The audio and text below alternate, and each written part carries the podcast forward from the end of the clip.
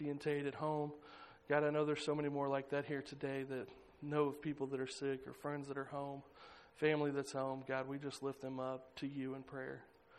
Lord, we know that whole families are missing because of the sickness. Lord, we just pray that you be with them, Lord, and that they could feel your love and, and contentment, God, that even though they're not here with us this morning, Lord, that we are loving on them through your Spirit, God, and that they could feel us thinking about them, Lord, lifting them in prayer. Uh, God, as we lift them to you for healing, Lord, and for comfort.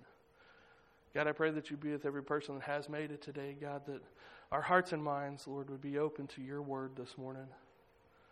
God, that we would allow you to transform us today. God, our way of thinking, Lord, our way of living. God, we need help. God, we need help. You tell us that if we turn away from our wicked ways, God, and we fall on our knees humbly before you, that you'll change our land, God. We need more of that. God, that we would have people break down and lose themselves and find you. God, that today would be that day. Lord, I pray that if you've been speaking to anybody, God, that today would be their day of salvation, God, that they wouldn't put you off any longer, that they would live in the now, God, and surrender their life to you today. God, today is a great day, and we are thankful for it, Lord. Lord, we pray all these things in your Son's holy and precious name. Amen. I forgot what I titled this. Forget the past. Um, so many times we live on on things that happened in the past, and we allow it to um, affect our present and our future. I don't know about anybody else, but I, have I've made some bad decisions in my life. Um, I've had to live those decisions out, but it has made me who I am today. I regret some of my decisions, but it doesn't deserve my focus or my attention because I can't go back and change them. And if I spend so much time focusing on them, it's going to affect how I live today. And it's going to affect how I live tomorrow. Sure, people have hurt me in the past, people have done me wrong. But if I dwell on those things, I can never reach tomorrow.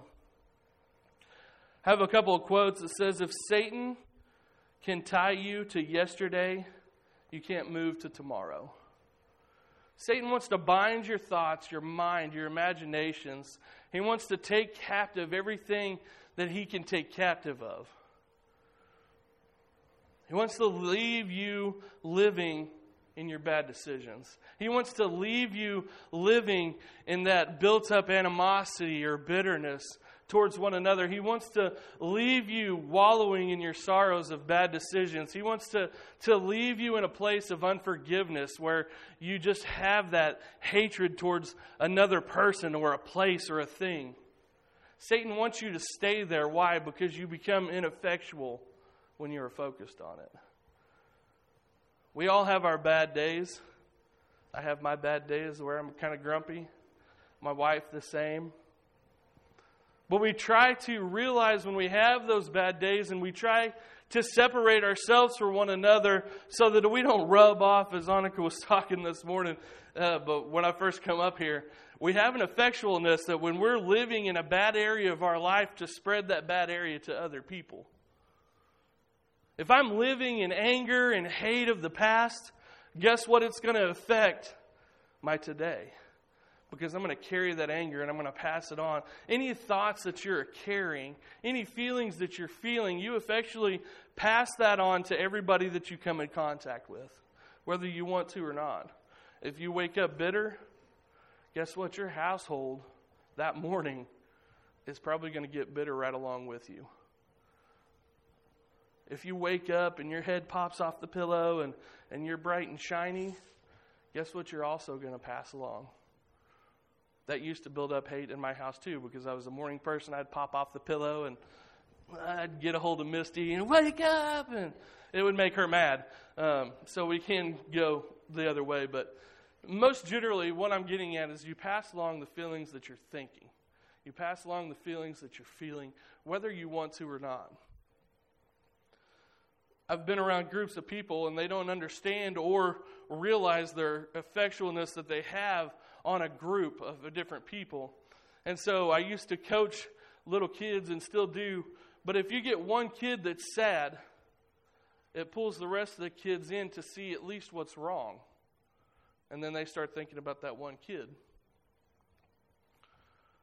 I don't know how many of you, but I've worked in and have been a foreman of groups of, on the road, and it was one of the hardest jobs of my life because I lived with the crew that I was foreman over. And that's really hard to do to organize in a work setting. And then guess what? You don't get to get away from and go home at night. You're still with them. And you're with them for 30 days. But when one of them shows up to work bitter and they start doing things wrong and corrective action has to take place, the whole group feels it. It's not just one member that feels the bitterness, it's the whole team that the bitterness spreads to, and it builds up anxiety. And it builds up animosity.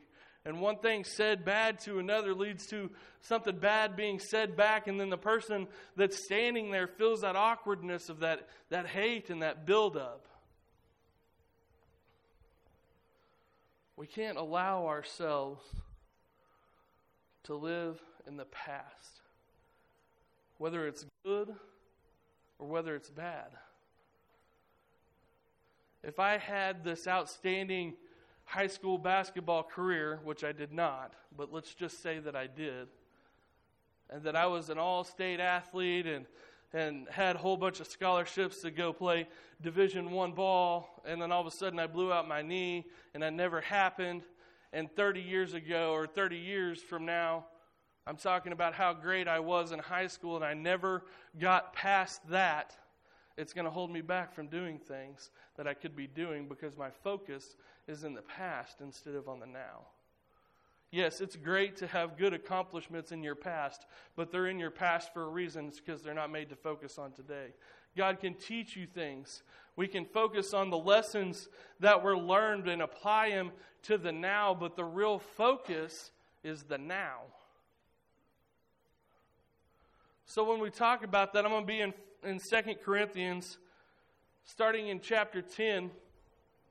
And I'm going to bounce over a lot of places today because I want to give you strength and encouragement today to get past the yesterday. I want to give strength and encouragement. God wants to encourage you to get past the yesterday so that you can live in the now and you can focus on the Him in the future because I love that. Jesus was hung on the cross, he was buried and resurrected. And before he ascends into heaven, he tells them, I will return. We have a great return coming.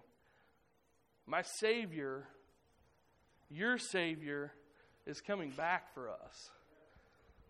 That's a hope that we all share together once we accept Him as Savior. That's a hope that we all have to live for. Gwen made mention this morning in, in Sunday school, you know, a lot of the comfort in getting sick or going through trials and tribulations is the knowing where you're going. Whether you get healthy and get healed or don't get healed and you pass away, we have a future glory coming to us that are children of the King. Amen? We're heirs to the kingdom of God, he says. Jesus is going to build us a room in his mansion where we're going to sing praises to God all day. Well, there isn't no sun because God is light. Amen. I just can't even imagine uh, being in the presence of God where there hasn't there doesn't need to be a sun because he's so righteous and so glorified that he exuberates this light that lights everything. What an amazing thought of the glory to come. 2 Corinthians chapter 10 starting in verse 3 it says for though we walk in the flesh we do not war after the flesh for the weapons of our warfare are not carnal but mighty through God to the pulling down of strongholds, casting down imaginations and every high thing that exalteth itself against the knowledge of God, and bringing into captivity every thought to the obedience of Christ. There's a couple things that I wanted to point out in this passage. The first one is in verse 3. It says, For though we walk in the flesh, we do not war after the flesh. We talked a little about this morning that grace is not made for the flesh. Your flesh doesn't need to be forgiven because it's not eternal, it's not everlasting. Your flesh cannot have everlasting life, but your spirit can. And so grace is made for the spirit of things. It's not made for the flesh. The flesh can be torn up and thrown away, and it doesn't matter as long as you have accepted a Savior because your spirit will live on. The flesh does not matter. That's why we don't war against the flesh. Although a person of my size will beg to differ because I war against my flesh expanding all the time. But that will not matter in the end. I'm going to be one of those. Well, it's going to be awesome crown of glory. Man, I'm excited. Verse 4 For the weapons of our warfare are not carnal. Why? Because it doesn't matter. The weapons of our warfare are not carnal, but mighty through God to the pulling down of strongholds. As we look across our country, even our town, in the midst of our own church, there are strongholds. Why are they called strongholds? Because they're strong. There are things that we can't fight in our flesh. There's things that we can't fight through the Spirit on our own, but the strength comes from God. The weapons of warfare are not carnal because if I try to battle evil on my own through my flesh, I will fail and I will be overtaken.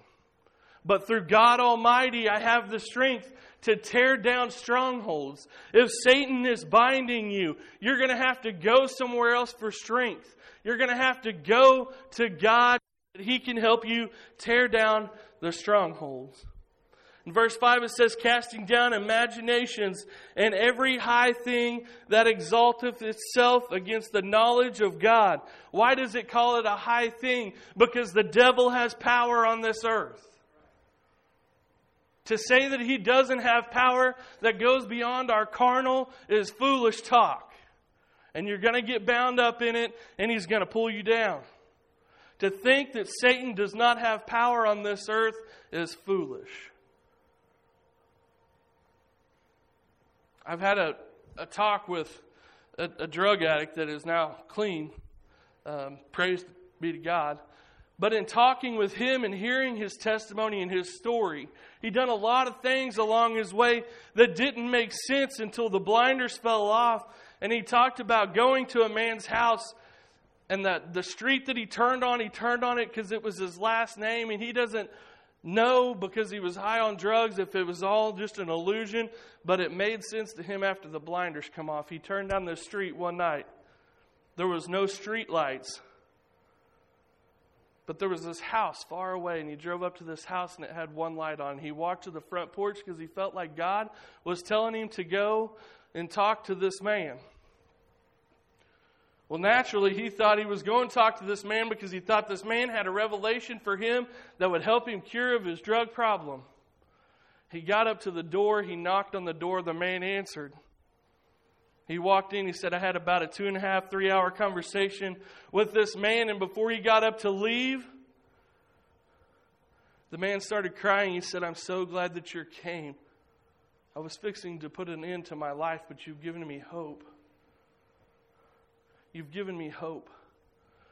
You understand, I understand now that there's people out there that don't even know me that care about me.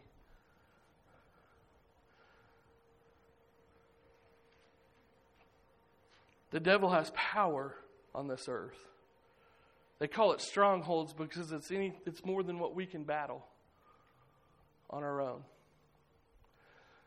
The same guy, the night that he received the Lord back into his life, or actually acknowledged him, he came to the end of his rope. It was the only strength he had. Like I said, at the end of that yo yo, God still had a hold of him. God was still working on him, and he finally relinquished to back his life back to God that night, and he said, I actually seen hands come off of my eyes. Amen. He said, I gave my life back to God and I truly had a desire to start living a life for God again. He said, That night as I fell to my knees, weeping and crying out for the Lord, I seen hands come off my eyes. And he said, At that instant, I knew the devil had blinded me. I couldn't see God because I had allowed the devil to place his hands over my eyes so that I couldn't see the things that I was doing. I couldn't see the people that I was hurting. He's going around sharing his testimony now. But he knows that he can't live in that past, even though it was a great experience and he learned a lot of things. But if he goes back to that, it's sorrowful because of the amount of people that he hurt, the amount of things that he did. He tells this story, but his focus is on people now. His focus is trying to influence addicts and people like him that are battling depression and other mental diseases, that there are strongholds that Satan has that can be torn down through the power of God Almighty. And so, even though he's talking about his past, his testimony, he's focused on the here and the now and the future of these people's lives that are walking around that he is affecting. So, even though he's He's living, telling the story of his past. His focus is now and the eternal future of the people that he's talking to. His focus isn't on the past. We have to remember that even though we're driving in a car, and it's a perfect symbolism that how big the windshield is so that you can see all around you moving forward and the rear view mirror is so small because you don't need to spend as much time looking back And so, as we're focusing on what's in front of us and what's on the here and now, and if I'm looking for a sign that's way ahead out in front of me, I will miss something that's right in front of me. God says, Don't worry about tomorrow. There's enough stuff happening today. I've got you. Don't live in the past, live in the now. Isaiah 54, verse 17. No weapon that is formed against thee shall prosper, and every tongue that shall rise against thee in judgment thou shalt condemn. This is the heritage of the servants of the Lord, and their righteousness is of me, saith the Lord. I want you to know how much power is in this verse. If you have a stronghold coming against you, if Satan is trying to lift your rip your life apart, go to Isaiah chapter 54, verse 17, and you pray this verse. And you pray this verse.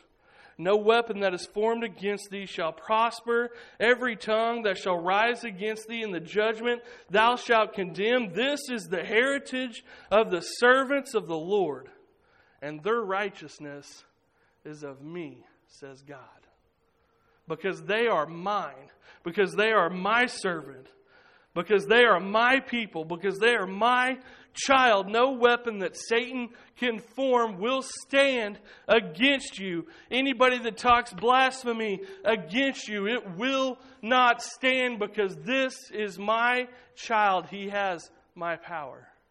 I will tear all of these things down because this is my child. Now, you may bear that weight to the grave, but living from the grave, we are set free from the hatred, from the bad talks, from the bad things of this world. We are truly set free because death doesn't hold us anymore. Because Jesus arose and sits on the right hand of the Father, so will we go up to sit in front of that throne. In Romans 8, Anytime I say Romans 8 around my house, my wife is like, well, that's my favorite chapter of the Bible. Romans 8 has a lot of good stuff in it. Romans 8, chapter, chapter 8, verse 35. Who shall separate us from the love of Christ? Shall tribulation, or distress, or persecution, or famine, or nakedness, or peril, or sword. That is written, For thy sake we are killed all the day long, we are accounted as sheep for the slaughter. Nay, in all these things we are more than conquerors through him that loved us. For I am persuaded that neither death, nor life, nor angels, nor principalities, nor powers, nor things present, nor things to come, nor height, depth, or any other creature shall be able to separate us from the love of God which is in Christ Jesus our Lord. Amen. There's not more beautifully said than that. Who shall separate us from the love of Christ? Tribulation? No. Distress? Nope. Persecution? Nope. Famine, nakedness, peril, or the sword? Does anybody get what I'm saying this morning? These things of this earth will not tear you away from your salvation through Jesus Christ. We have to stop letting the things of this world separate us from God. It's time for God's children to realize who they are and the power that they have to overcome. It says we are more than conquerors. Why? Because we get eternal things. We are more than conquerors of this world. We will not die here. Our flesh goes away. But we will no longer serve death because Jesus Christ died for us and was resurrected. We don't serve death any longer. We're set free from the bondage of death. We are more than conquerors. So the battles we face today are earthly battles. They're fleshly battles. And if they are not, God says, Come to me I will give you strength because you're more than just a conqueror. I know Satan has power, but he doesn't have more power than what I have. You are more than a conqueror of this world. You are a conqueror of death through my son that I sent for you. Act like it. The problem is, is that we have all this knowledge. We have all this knowledge, but we don't live it out because we haven't gained the wisdom yet. We know what we could be, but we aren't living in that. We allow this earth to tell us what we can and can't be. Science tells us that somebody literally cannot come back from the dead. Somebody cannot stop breathing for 10 minutes and still live. Somebody cannot go without food for 40 days and still be alive. The world tells us all these things that we have seen proven to be different. There was a boy that spent more than 10 minutes underwater, had no pulse, was not breathing.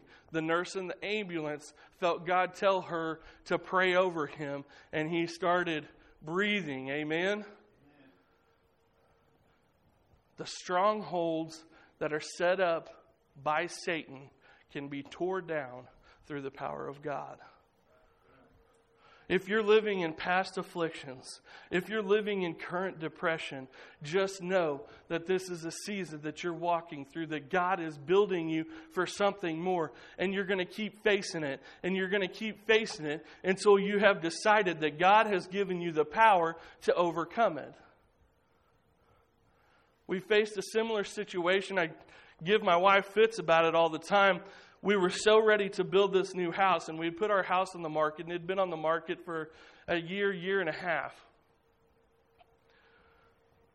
And my wife was like, "We just, I just, I'm so ready to get out of this house. I'm ready to get out of this house, we've got to go. We've got to go. We've got to go."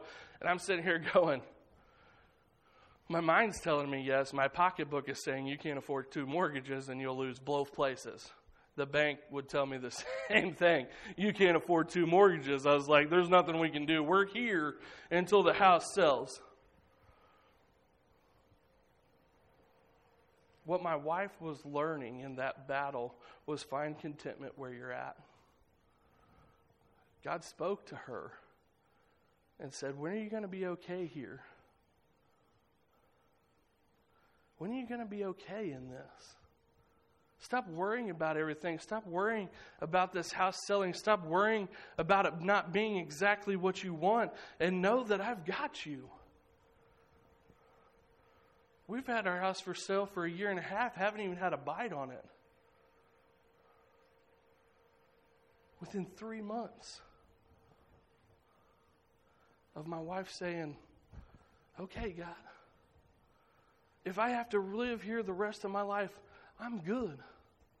I'm good with it. I am good where I'm at. I'm confident in where you've got me because if this is where I stay, this must be where you want me to be, and I'm good with being where you want me to be. Three months, pow, house sold. We started building our new one. I tease her all the time. I'm like, why did you wait so long?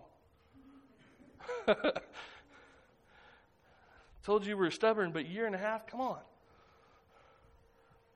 But how else are we like that? How else are we holding on to things from the, fa- the past that may be holding us back from the things to move into the future? To move closer to God, we harbor hatred and we harbor unforgiveness and we allow it to put blinders in our lives so that we can't live the now and we dang sure can't live the future. Because we're allowing Satan to have a stronghold on our life and not see the things that God wants us to see. Why? Because we've allowed Satan to take territory that is not his. When you said yes to Jesus Christ, you said yes to all the territories, every piece of your body, every thought that you think, every word that you speak, everything that you hear, you have allowed God to take control over. But then all of a sudden, hey, I want to think what I want to think. And so I start thinking things, and then pretty soon I take back my own mind and then I hand it to Satan. How often do we do that? How often do we not think about godly things? We want to be bitter. God, just let me be bitter for today. Has anybody said that? God, I just want to be, just let me be mad. Just let me be mad. I just want to be mad for a while. Okay, be mad. So I take that piece of my mind back, I take that piece of my heart back, and guess what? That anger pulls over me and it gets worse and it festers and it builds and it builds and it gets stronger. And pretty soon I'm going, Here, Satan, take this. See what you can do with it. Because I took it from God and now I want to give it to you. Because anger is not of you, so I took it and I gave it to you, Satan. And then all of a sudden we hit the end of our yo yo string and we're down on our knees because we don't have the strength to take it back on our own. So we fall on our knees and we pray to God and we say, God, help me with this. I need to get back to the person I was. I need to move forward with my life. This is hindering me from being the person that you've called me to be. God, help me. And he says, Child, no weapon formed against you will stand under my authority. Satan does not have those strongholds on you. That is my territory, and you proclaim it, and you'll have it in my name. The problem is, is we don't want to fight for it. We don't want to go through the tribulation to gain territory back because we think it's not important. He says, All of your heart. I want all of it. I don't want pieces of it. I want all of your heart. I want all of your mind. Take every thought and make it obey Christ. Not some of them, all of them. Man, I really dislike that person. Mm. Wait a second. I'm going to back up here. God's trying to show me something because God doesn't dislike anybody. God created them. Why do I dislike them? Is it them or is it me? Maybe my walk's not good enough. Maybe my walk's not strong enough. That's why that thought crept into my mind in the first place because guess what? I'm focused on them and not Him.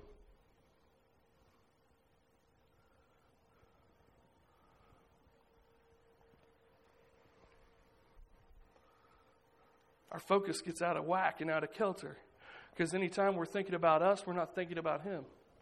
Anytime we're thinking about somebody else that we may not like, we're taking our thoughts off of God and we're thinking about them. We're giving the devil power that he shouldn't have by taking back what we rightfully gave for God on our day of salvation.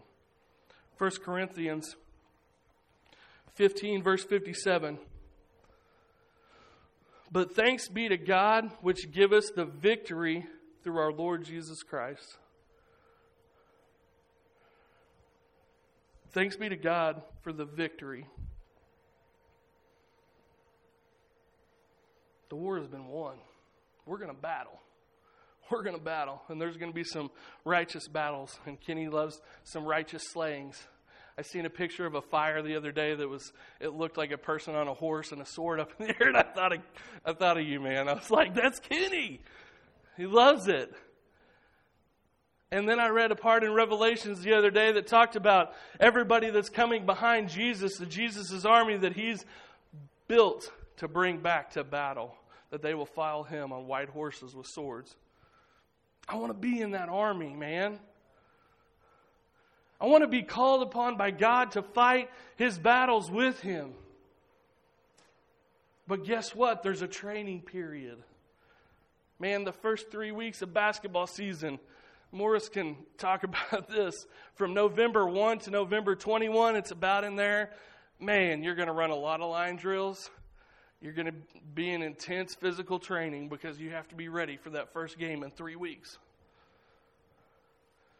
we would run the campus when I was in high school. Man, it was brutal because, I mean, believe it or not, I'm not a runner anymore. But that was brutal, man. But guess what? That intense training, that physical pain that you felt when you win that first basketball game of the season, the victory is there because of the tribulations and the trials and the training that you went through to seize that victory. No pain, no gain, right? If you ever truly want to get wise, then you have to live some things. Look at Solomon. Solomon, considered the wisest man ever, lived through a lot of different things, and he was like, oh man, probably shouldn't have done some of those things. Why? Because it's all for naught.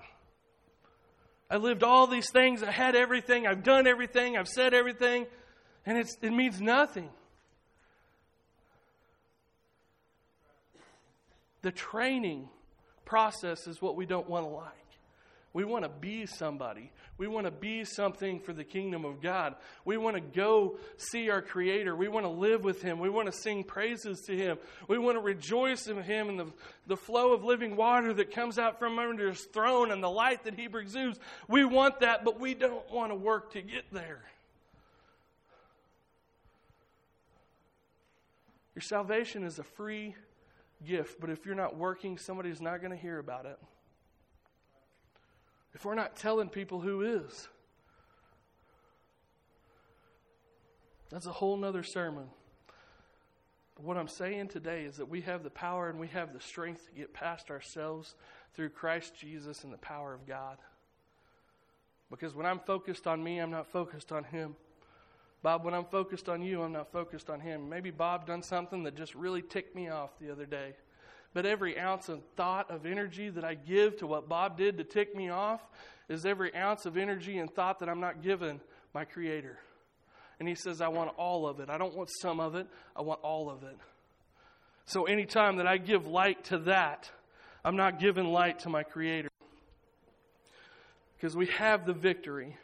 Verse 58 Therefore, my beloved brethren, be ye steadfast, unmovable, always abounding in the work of the Lord, for as much as you know that your labor is not in vain in the Lord. Man. If you're doing work for the Lord, it's not in labor, he says, or it's not in vain. Anything that you do for the kingdom of God has eternal life. Do we know that? Everything that we do for the kingdom of God has eternity labeled with it. Says everything else that you're going to build here on earth, your houses, your cars, your reputation, everything that you build here on earth will go away because it'll be tried by fire and it won't stand. Everything's going away. Except for the kingdom work that you did the kingdom work that you did, the seeds that you planted, that God manifested into saving souls will stand forever. They'll always be there. So, the seeds that we plant in our neighbors, the seeds that we plant in our kids, the seeds we plant in our friends, our family, these are eternal seeds that you're planting. I heard somebody say one time, you can't just go throwing seeds everywhere. You know, there's parable about that. Jesus talks about seeds falling this and falling that, falling this. But a handful of seeds will never grow. If you walk around with a handful of seeds and never drop one of them, it will never have a chance to grow. Ever. The, whole, the more tightly we hang on to things of this, earl, this world, the farther we get away from God. Second Thessalonians chapter 3. Finally, brethren, pray for us that the word of the Lord may have free course and be glorified even as it is with you.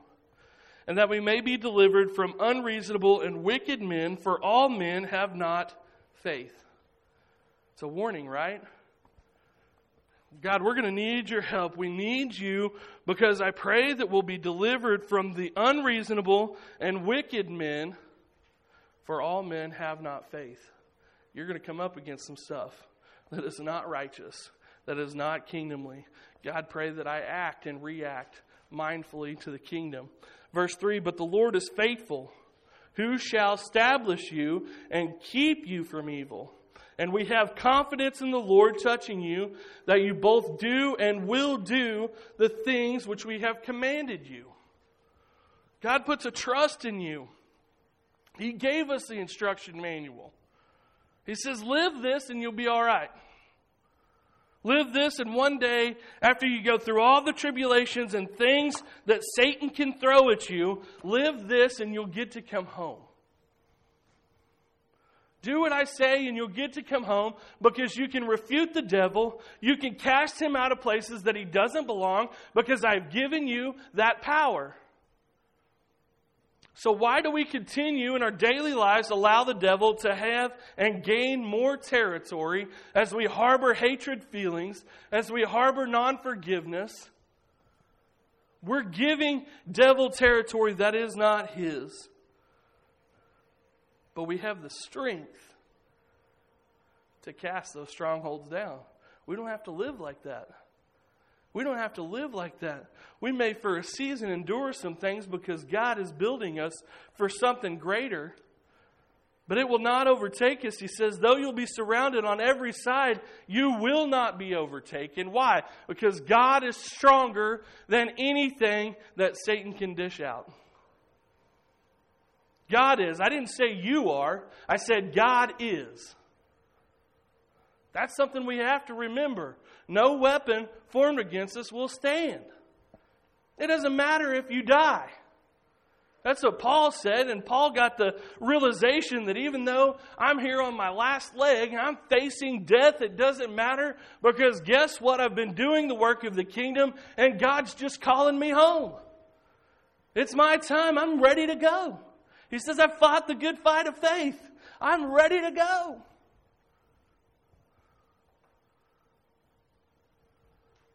I hope I can say that when I get to the end, man. Wow.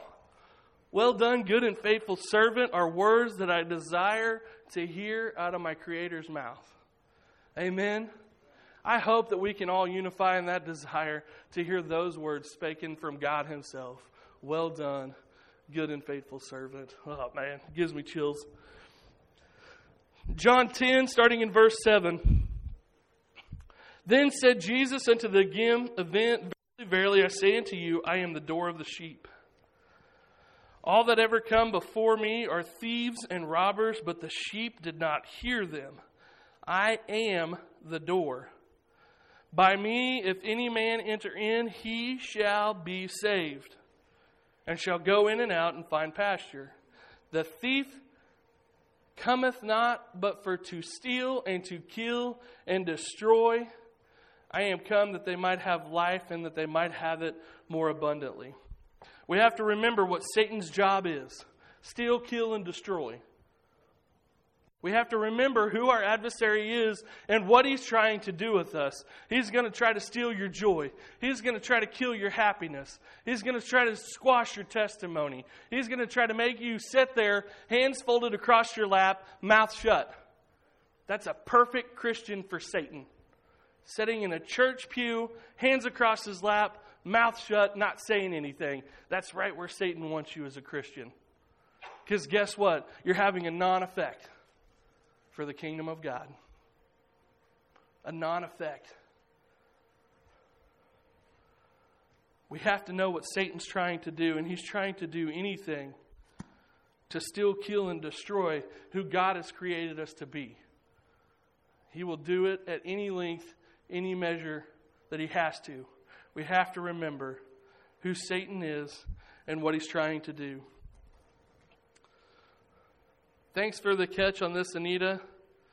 Second Peter does not have a chapter 5. I wrote it down wrong. So First Peter chapter 5. 1 Peter chapter 5 verse 8 says be sober, be vigilant, because your adversary the devil as a roaring lion walketh about seeking whom he may devour. Do we remember in Job when Satan comes to God He's like, Where you been? He's like, I just roaming. I just been roaming. Just been down there looking at your creation, seeing who I can pick off, see who the weaker ones are, because that's who I'm going to pick off first. He's a roaring lion. You ever watch any of those YouTube videos where you get a, a sick ox out there and it gets all alone? It don't take long, man. Those lions will pick it off, and it's gone. Be sober, be vigilant, because your adversary, the devil, as a roaring lion, walketh about, seeking whom he may devour. Whom resist steadfast in the faith, knowing that the same afflictions are accomplished in your brethren that are in this world. You're not alone. God wants, God, Satan wants to isolate. He wants to pull us apart. He wants to pull the weak out by itself. Why does he want to separate the weak from the rest of the herd? Because the weak gets weaker once it's separated. I never understood the power of having a church family until I had a church family. I thought I was all right by myself. I'm good. I got this on my own. I don't need help. That's foolish thinking. We need our church family. We need our brothers and sisters in Christ. We need not be isolated because when we isolate ourselves, we weaken ourselves. We talked about in Sunday school this morning about what could our group do to help other people. And I believe that the one of the strongest things that our group can do is get to know each other's strengths. So that that way, anybody that approaches any one of us, our group strength is in me. Our group strength is in Kenny because he has resources. Julie can call on other people. Kenny, Levis, we can call on each other if we don't feel that that is one of our special strengths. But a unified body has strength. If I don't know any of Kenny's life and I don't know Kenny, and somebody approaches me with something that I've never heard of or experienced before, I'm not going to be a lot of help. But if I know Kenny, and I know a little bit about what Kenny's been through, and I know what Kenny stands for, and I feel what Kenny feels, and I know he's under the same authority that I am, I can be like, brother, I'm going to give you a phone number, and you can call this guy, and this guy will blow your socks off because he can help you way more than I can. I'll go with you, and we'll go to him together, but he's got way more experience, way more strength, and can give you way more help than what I can give you alone. But if I don't know my group, if I don't spend time getting to know my group, if I don't know what my group's strength is, then guess what? I'm turning that man back out on the streets all alone because I don't know how to help him. I'm sorry, man. I don't, I don't know anything about that. I, I got nothing for you. Read your Bible. Go on. That's what we do. How often have we done that? Who's done that? I've done that. I don't know how to help you. Sorry. But if I know my church family, if I know what spiritual strengths that they have, then man, I can get people help. But the whole problem is the body's not unified anymore. The body doesn't know which other parts are even there. Much less are they working together to build something stronger. They don't even know what parts are available. They don't know what strength their church has. Why? Because they're never there. They're never in church for anything. They never come to anything extra. They don't want to get to know the rest of their family in Christ. I was that guy. I've been there.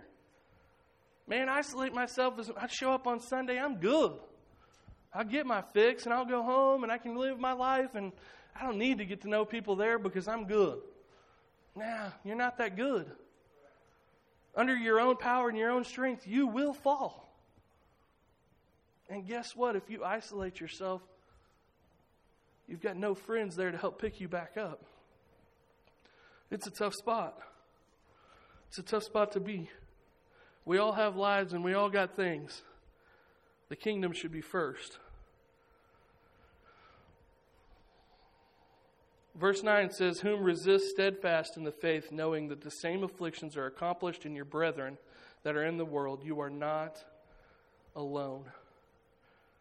There's other people out there experiencing the same things that you are. There's other people out there that have experienced the same things that you're going through right now. And you have a God above that wants to walk with you through it. Verse 10 But the God of all grace, who hath called us unto his eternal glory by Christ Jesus, after that you have suffered a while, make you perfect, establish, strengthen, and settle you. Amen. What a promise to stand on. It says, after a little while, after you've suffered a little while. Why? Because it's just a little while. Anything that you can suffer on this earth is just a little while. Man, you can be homeless for just a little while. You can bet if I was homeless, I'd be on a beach down south somewhere. I ain't going to live here. It's too cold in the wintertime. But it's just a little while. It says, after a little while, Jesus will make you perfect, establish you, strengthen you, and settle you. Verse 11 To him be glory and dominion forever and ever. Amen. What a wonderful book of promises that we have in God's word and testimony. It gives stories of other brothers and sisters in Christ that they've went through, that they've succeeded through. It gives me power and encouragement. The words of Isaiah that says, No weapon formed against me will stand. To know what Paul went through. To realize that all these things that I'm going to experience down here are temporal things.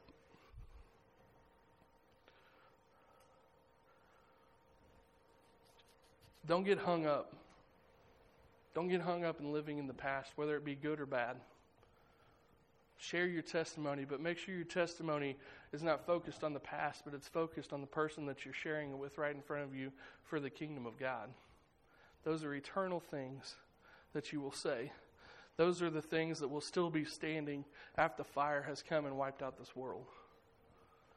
Your eternal things. To be talked to, well done, good and faithful servant. Wow. What a powerful, powerful thing. We're going to open up the altars today. If you'd please stand with me. God's word is so powerful. God's word can move mountains, and I, I, I pray that you get in there. Um, I pray that you know God's word because there is so so much power in it. These strongholds that Satan is putting on this world are getting stronger by the day. And to think that Satan doesn't have power is foolish thinking because he does. You're going to need God and you're going to need God's family to fight it. Because as it gets stronger, he's going to keep isolating people and he's going to start picking them off one by one because Satan never stops. That means neither should we. We should never stop. Through the strength of God, we should never stop because we know that our trials and our afflictions are only for a little while. That if you give everything that you can give while you're here, that you will find rest when it's all said and done. I was going to read out of Revelations 21, but read it at home. It gives a description of some of the things that you're going to see in heaven. Man, what a place we've got waiting for us. What a place we've got to call home. But if you haven't accepted Jesus Christ as your Savior, you don't get to call it home yet. We're not going to the same place if you don't know Jesus Christ. Me and you are not headed to the same place. A decision has to be made. And if you never make a decision to accept Lord and Jesus Christ as your Savior, the decision has been made for you. There are one or two places they're going to go after we leave this world. It's a brutal, honest truth, but sometimes we got to hear that. If you haven't made a decision yet, I pray that today is that day. I pray that somebody's life today would be changed forever, that they would make a decision to follow Christ. If you need to be prayed with or don't know how or just have questions, grab somebody's hand. We'll go in a side room. We'll walk out the back of the church. We can talk about it up here. Ask your questions. Get to know Christ as Savior. There's nothing shameful about not knowing. There is so much that I don't know. Ask the question. That's going to be the most important thing that you can do. Ask the question, and then you're engulfed into a family. The altars are open.